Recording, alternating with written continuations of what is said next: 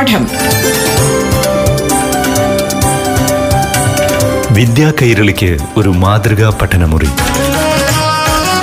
പാഠം.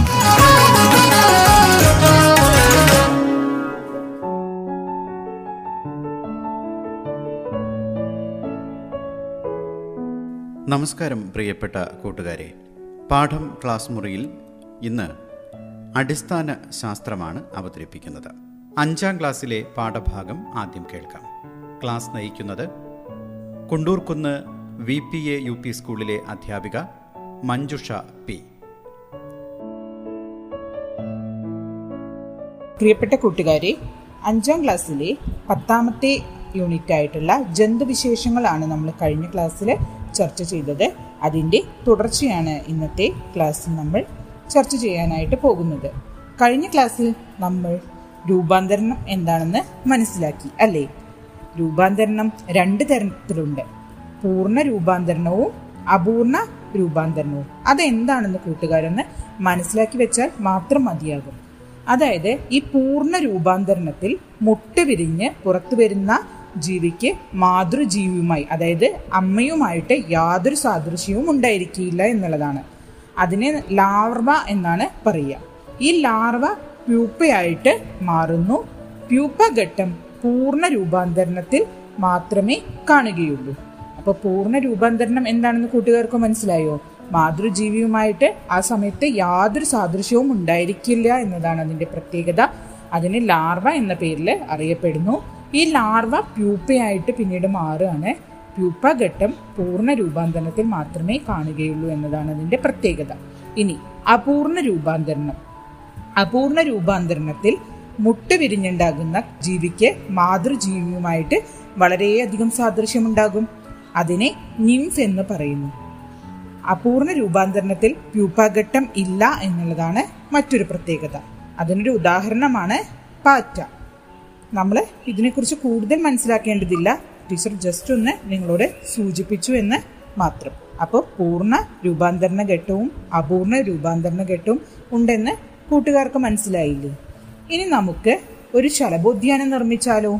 നമ്മുടെ നാട്ടിൽ സാധാരണയായിട്ട് വളരെയധികം വ്യത്യസ്ത തരത്തിലുള്ള ചിത്രശലഭങ്ങൾ കണ്ടുവരാറുണ്ട് അല്ലേ? മഞ്ഞപ്പാപ്പാത്തി അതുപോലെ നാരകശലഭം ഗരുഡശലഭം കൃഷ്ണശലഭം മുതലായ ഒട്ടനവധി ശലഭങ്ങൾ നമ്മുടെ ചുറ്റുപാടുമുണ്ട്. ഓരോ ശലഭത്തിനും ചില പ്രത്യേക ഇനം ചെടികളിൽ മാത്രമാണ് മുട്ടയിടുക. ഇത്തരം സസ്യങ്ങളെ നമുക്ക് എന്ത് ചെയ്യാം? നമ്മുടെ ചുറ്റുപാടും നട്ടു വളർത്താം. അങ്ങനെ നമുക്ക് ശലഭങ്ങളെ മുട്ടയിടാനായിട്ട് ആകർഷിക്കാം. എരുക്ക് കറിവേപ്പ് നാരകം എന്നിവ ഇത്തരം സസ്യങ്ങൾക്കുള്ള ഉദാഹരണങ്ങളാണ്. നിങ്ങൾ നിങ്ങളുടെ സ്കൂളിലെ ഒരു ഭാഗത്ത് ഈ പൂച്ചെടികളും പച്ചക്കറി ചെടികളൊക്കെ നടുന്നതോടൊപ്പം ഇത്തരം സസ്യങ്ങൾ കൂടി നട്ടി വളർത്തു നോക്കൂ. അങ്ങനെ ധാരാളം പൂമ്പാറ്റകൾ ഈ തോട്ടത്തിൽ വിരുന്നെത്തും. വൈകാതെ ഒട്ടേറെ ശലഭങ്ങൾ ഇവിടെ എത്തുകയും നല്ലൊരു ശലഭോദ്യാനമായിട്ടത് മാറുകയും ചെയ്യും. അപ്പോൾ കൂട്ടുകാർ ഇനി നിങ്ങളുടെ പൂന്തോട്ടത്തിൽ വരുന്ന വ്യത്യസ്ത ഇനം ശലഭങ്ങളെ ഒന്ന് നിരീക്ഷിച്ചു നോക്കൂ.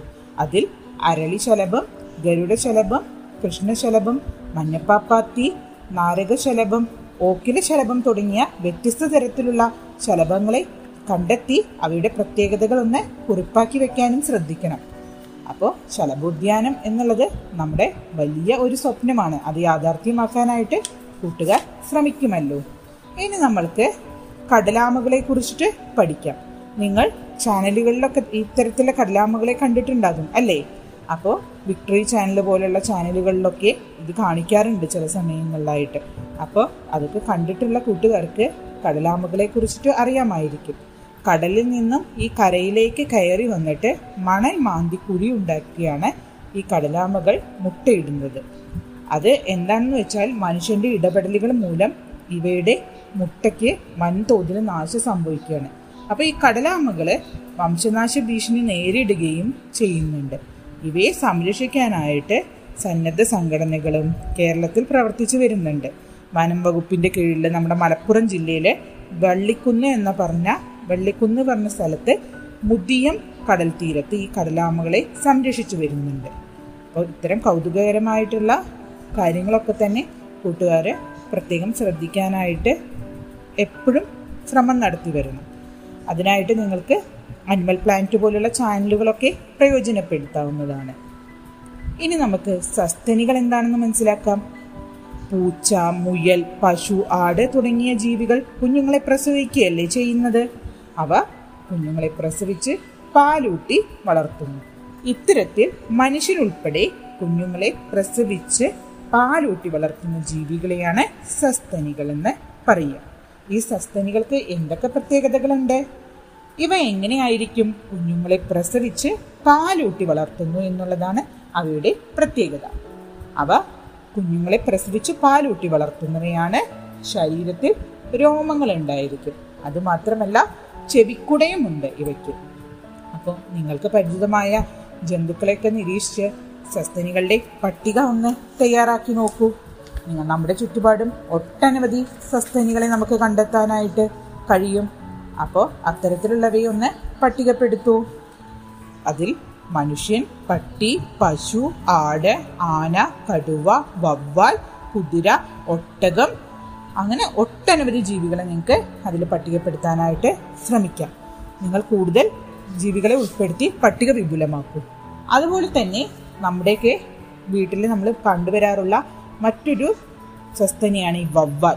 ചർമ്മബന്ധിതമായിട്ടുള്ള മുൻകാലുകളാണ് ഇവയെ പറക്കാൻ സഹായിക്കുന്നത്. ഇവയെ കണ്ടാൽ നമുക്ക് പക്ഷികളെ പോലെ തോന്നുമെങ്കിലും ഇവയുടെ പ്രത്യേകത എന്താണെന്ന് വെച്ചാൽ ഇവ കുഞ്ഞുങ്ങളെ പ്രസവിച്ച് പാലൂട്ടി വളർത്തുകയാണ് ചെയ്യുന്നത്.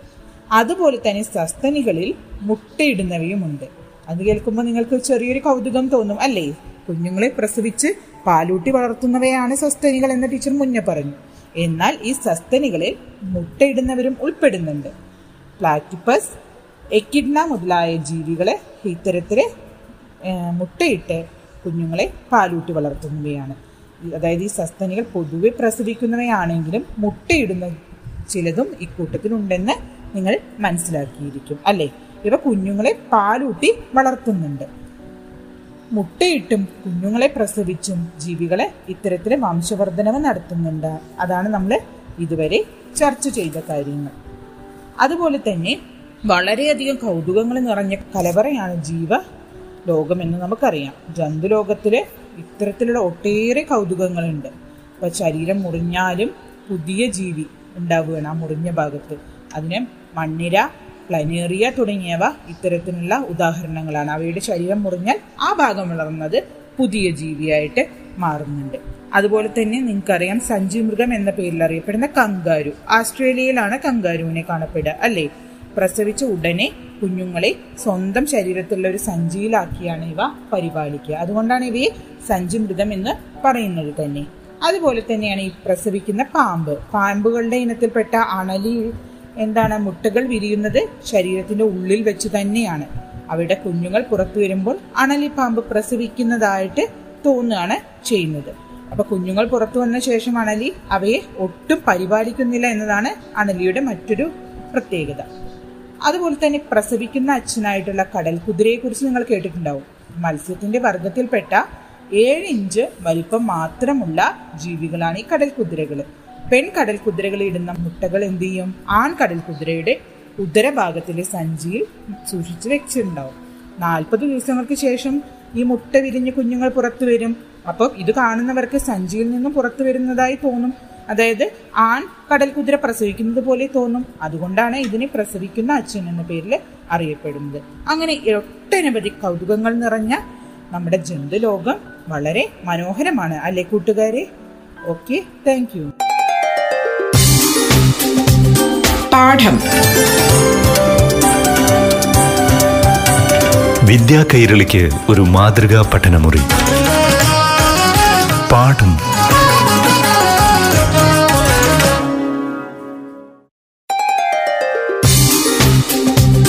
പാഠം.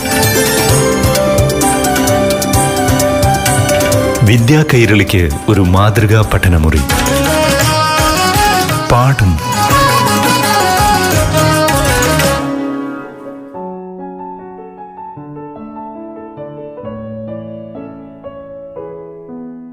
നമസ്കാരം പ്രിയപ്പെട്ട കൂട്ടുകാരെ. പാഠം ക്ലാസ് തുടരുന്നു. ഇനി ആറാം ക്ലാസ്സിലെ അടിസ്ഥാന ശാസ്ത്ര പാഠം കേൾക്കാം. ക്ലാസ് നയിക്കുന്നത് Palakkad Kundurkunnu V P A U P school അധ്യാപികയായ ധന്യ വി ബി ആണ്. റേഡിയോ കേരളയുടെ പാഠം പരിപാടിയിലേക്ക് എല്ലാ കൂട്ടുകാർക്കും സ്വാഗതം. ഇന്ന് നമ്മൾ ആറാം ക്ലാസ്സിലെ അടിസ്ഥാന ശാസ്ത്രം പത്താമത്തെ യൂണിറ്റായ രൂപത്തിനും ബലത്തിനും എന്ന പാഠത്തിലെ ആശയങ്ങളാണ് മനസ്സിലാക്കാൻ പോകുന്നത്. അപ്പോൾ കൂട്ടുകാരെ നമുക്ക് തുടങ്ങാം അല്ലേ? കുറുക്കന് ആമയെ കിട്ടിയതുപോലെ എന്ന ചൊല്ല് നിങ്ങൾ കേട്ടിട്ടുണ്ടോ? എന്താണ് ഇതിന്റെ അർത്ഥം? കുറുക്കന് ആമയെ ഭക്ഷിക്കാൻ സാധിക്കുമോ? ഇല്ല. അല്ലേ? എന്താണ് അതിന് കാരണം? ആമയുടെ ശരീരത്തിൽ ഒരു പുറന്തോട് ഉണ്ട്. അല്ലേ? നമ്മളൊക്കെ കാണുന്ന സമയത്ത് ആമ ആ തോടിനുള്ളിലേക്ക് പതുക്കെ വലിഞ്ഞു പോകുന്നത് കണ്ടിട്ടില്ലേ? ഇവിടെ ആമയെ ശത്രുക്കളിൽ നിന്ന് സംരക്ഷിച്ചത് ആമയുടെ പുറത്തു കാണുന്ന ആ കട്ടിയുള്ള പുറന്തോടാണ്. നിങ്ങൾക്ക് ഇത്തരത്തിൽ കട്ടിയുള്ള പുറന്തോടുള്ള മറ്റ് ജീവികളുടെ പേരറിയാമോ? കൂട്ടുകാരെ നമുക്ക് ഒട്ടേറെ ജീവികളെ പരിചയമുണ്ട്. ഞണ്ട് ഒച്ച് വണ്ട് ആമ കുളത്തിലും പാടത്തിലുമൊക്കെ കാണുന്ന ഞൗഞ്ഞി ഇവയ്ക്കെല്ലാം കട്ടിയുള്ള ഒരു പുറന്തോടുണ്ട്. അല്ലേ? ശരി. ഇനി കൂറ പഴുതാര തേരട്ട ചെമ്മീൻ. ഇവയ്ക്ക് ഇതുപോലെ പുറന്തോടുണ്ടോ? കൂട്ടുകാർ ശ്രദ്ധിച്ചിട്ടുണ്ടോ? ഇവയ്ക്കും ഇവയുടെ ശരീരത്തിന് പുറത്ത് പുറന്തോടുകൾ കാണാനുണ്ട്. പക്ഷേ എന്താണ് വ്യത്യാസം? ആമയ്ക്കും വണ്ടിനും ഞണ്ടിനുമൊക്കെ കണ്ടതുപോലെ അത്ര കട്ടിയുള്ള പുറന്തോടല്ല ഉള്ളത്. കൂറ പഴുതാര തേരട്ട ചെമ്മീൻ. ഇവയ്ക്ക് കട്ടി കുറഞ്ഞ പുറന്തോടാണ് ഉള്ളത്. ഇത്തരത്തിൽ കട്ടി കൂടിയ പുറന്തോടുള്ള ജീവികളും കട്ടി കുറഞ്ഞ പുറന്തോടുള്ള ജീവികളും നമ്മുടെ ചുറ്റുപാടുമുണ്ട്. ശരീരത്തിനു പുറത്ത് ഇത്തരത്തിൽ ആവരണം കാണുന്ന ജീവികളെ ബാഹ്യാസ്ഥികൂടം ഉള്ള ജീവികൾ എന്നാണ് വിളിക്കുന്നത്. ശരീരഭാഗങ്ങളെ സംരക്ഷിക്കുന്നതിനും ആകൃതി നൽകുന്നതിനും ശത്രുക്കളിൽ നിന്ന് രക്ഷ നേടാനും പുറന്തോടുകൾ സഹായിക്കുന്നു. ശരീരത്തിന് പുറത്തുള്ള ഇത്തരം ആവരണങ്ങളെ ബാഹ്യാസ്ഥികൂടങ്ങൾ എന്ന് പറയുന്നു. നമ്മൾ പറഞ്ഞ ആമയും ഞണ്ടും കൂറയും വണ്ടും ഇവയെല്ലാം ബാഹ്യാസ്ഥികൂടമുള്ള ജീവികളിൽ പെടുന്നവരാണ്. മത്സ്യങ്ങളുടെയും ഉരകങ്ങളുടെയും ചെതുമ്പലുകൾ പക്ഷികളുടെ തൂവലുകൾ ജന്തുക്കളിലെ രോമങ്ങൾ കൊമ്പുകൾ കുളമ്പുകൾ നഖങ്ങൾ തുടങ്ങിയവയെല്ലാം ബാഹ്യാസ്ഥികൂടത്തിന്റെ ചില അവശേഷിപ്പുകളാണ്. കൂട്ടുകാരെ നിങ്ങൾ നക്ഷത്ര ആമയെക്കുറിച്ച് കേട്ടിട്ടുണ്ടോ? നക്ഷത്ര അമ്മയുടെ പുറന്തോട് സാധാരണ ആമയിൽ നിന്നും വ്യത്യസ്തമാണ്. നല്ല നിറങ്ങളുള്ള വരകളാൽ വളരെ ആകർഷണീയമാണ് നക്ഷത്രാമയുടെ പുറന്തോട്. എന്നാൽ ചില അന്ധവിശ്വാസങ്ങളുടെ പേരിലും അവയുടെ ഇറച്ചി ഔഷധ ഗുണമാണ് എന്നും പറഞ്ഞ് ഇത്തരത്തിൽ നക്ഷത്ര ആമകളെയും സ്വർണവണ്ടുകളെയും ഒക്കെ പിടിച്ച് മനുഷ്യൻ കൊന്നൊടുക്കുന്നുണ്ട്. ബാഹ്യാസ്ഥികൂടം കൊണ്ട് ഇവയ്ക്ക് ദോഷം വരുത്തുന്നത് നമ്മൾ മനുഷ്യരാണ്. മനുഷ്യന്റെ ഇത്തരത്തിലുള്ള ഇടപെടലുകൾ കൊണ്ട് ഇതിൽ ചില ജീവികൾ വംശനാശ ഭീഷണി നേരിടുന്നുണ്ട്. കൂട്ടുകാരെ നമ്മൾ ശ്രദ്ധിക്കണം നമ്മുടെ ചുറ്റുപാടും കാണുന്ന ഇത്തരം ജീവികളെ സംരക്ഷിക്കേണ്ടത് നമ്മുടെ ആവശ്യമാണ്. കൂട്ടുകാരെ ഒരു ഞണ്ടും പല്ലിയും ചത്തതിനു ശേഷം അതിന്റെ ശരീരം ദിവസങ്ങൾക്കുള്ളിൽ ചീഞ്ഞു പോകുന്നു അല്ലേ? ഞണ്ടിന്റെ ശരീരം ജീർണിച്ച് അതിന്റെ ബാഹ്യാസ്ഥി കൂടം അല്ലെങ്കിൽ പുറന്തോട് പൊട്ടിച്ചപ്പോൾ അതിന്റെ ശരീരത്തിന്റെ ഉള്ളിൽ ഒന്നുമില്ല. അതിന്റെ ഇറച്ചിയെല്ലാം ജീർണിച്ചുപോയി. എന്നാൽ പല്ലിയുടെ ശരീരം ജീർണിച്ച് അവസാനം അതിന്റെ ശരീരത്തിനുള്ളിൽ അസ്ഥികൾ കാണാം. എന്നാൽ ഞണ്ടിന്റെ ശരീരത്തിനുള്ളിൽ ഇത്തരത്തിലുള്ള അസ്ഥികൾ കാണാൻ സാധിക്കില്ല. പല്ലിയുടെ ശരീരത്തിന്റെ ഉള്ളിലാണ് അസ്ഥികൾ കാണുന്നത്. പല്ലിയുടെ ശരീരത്തിൽ മാത്രമല്ല നമ്മുടെ ചുറ്റുപാടിലും കാണുന്ന ഒട്ടേറെ പക്ഷികളിലും മൃഗങ്ങളിലും നമ്മൾ മനുഷ്യരിലുമൊക്കെ ശരീരത്തിന് അകത്താണ് അസ്ഥികൾ കാണുന്നത്. ഇങ്ങനെ ശരീരത്തിനകത്ത് അസ്ഥികൂടം കാണുന്ന ജീവികളെ ആന്തരിക അസ്ഥികൂടമുള്ള ജീവികൾ എന്നാണ് പറയുന്നത്. അപ്പോൾ കൂട്ടുകാരെ നമ്മൾ ബാഹ്യാസ്ഥികൂടമുള്ള ജീവികളെക്കുറിച്ചും ആന്തരാസ്ഥികൂടമുള്ള ജീവികളെക്കുറിച്ചും മനസ്സിലാക്കി. ആമ മുതല ചീങ്കണ്ണി. തുടങ്ങിയ ജീവികൾ ആന്തരികാസ്ഥികൂടവും ബാഹ്യാസ്ഥികൂടവുമുള്ള ജീവികളാണ്. കൂട്ടുകാരെ നമ്മൾ അസ്ഥികളെക്കുറിച്ചാണ് ഇപ്പോൾ ചർച്ച ചെയ്തത്.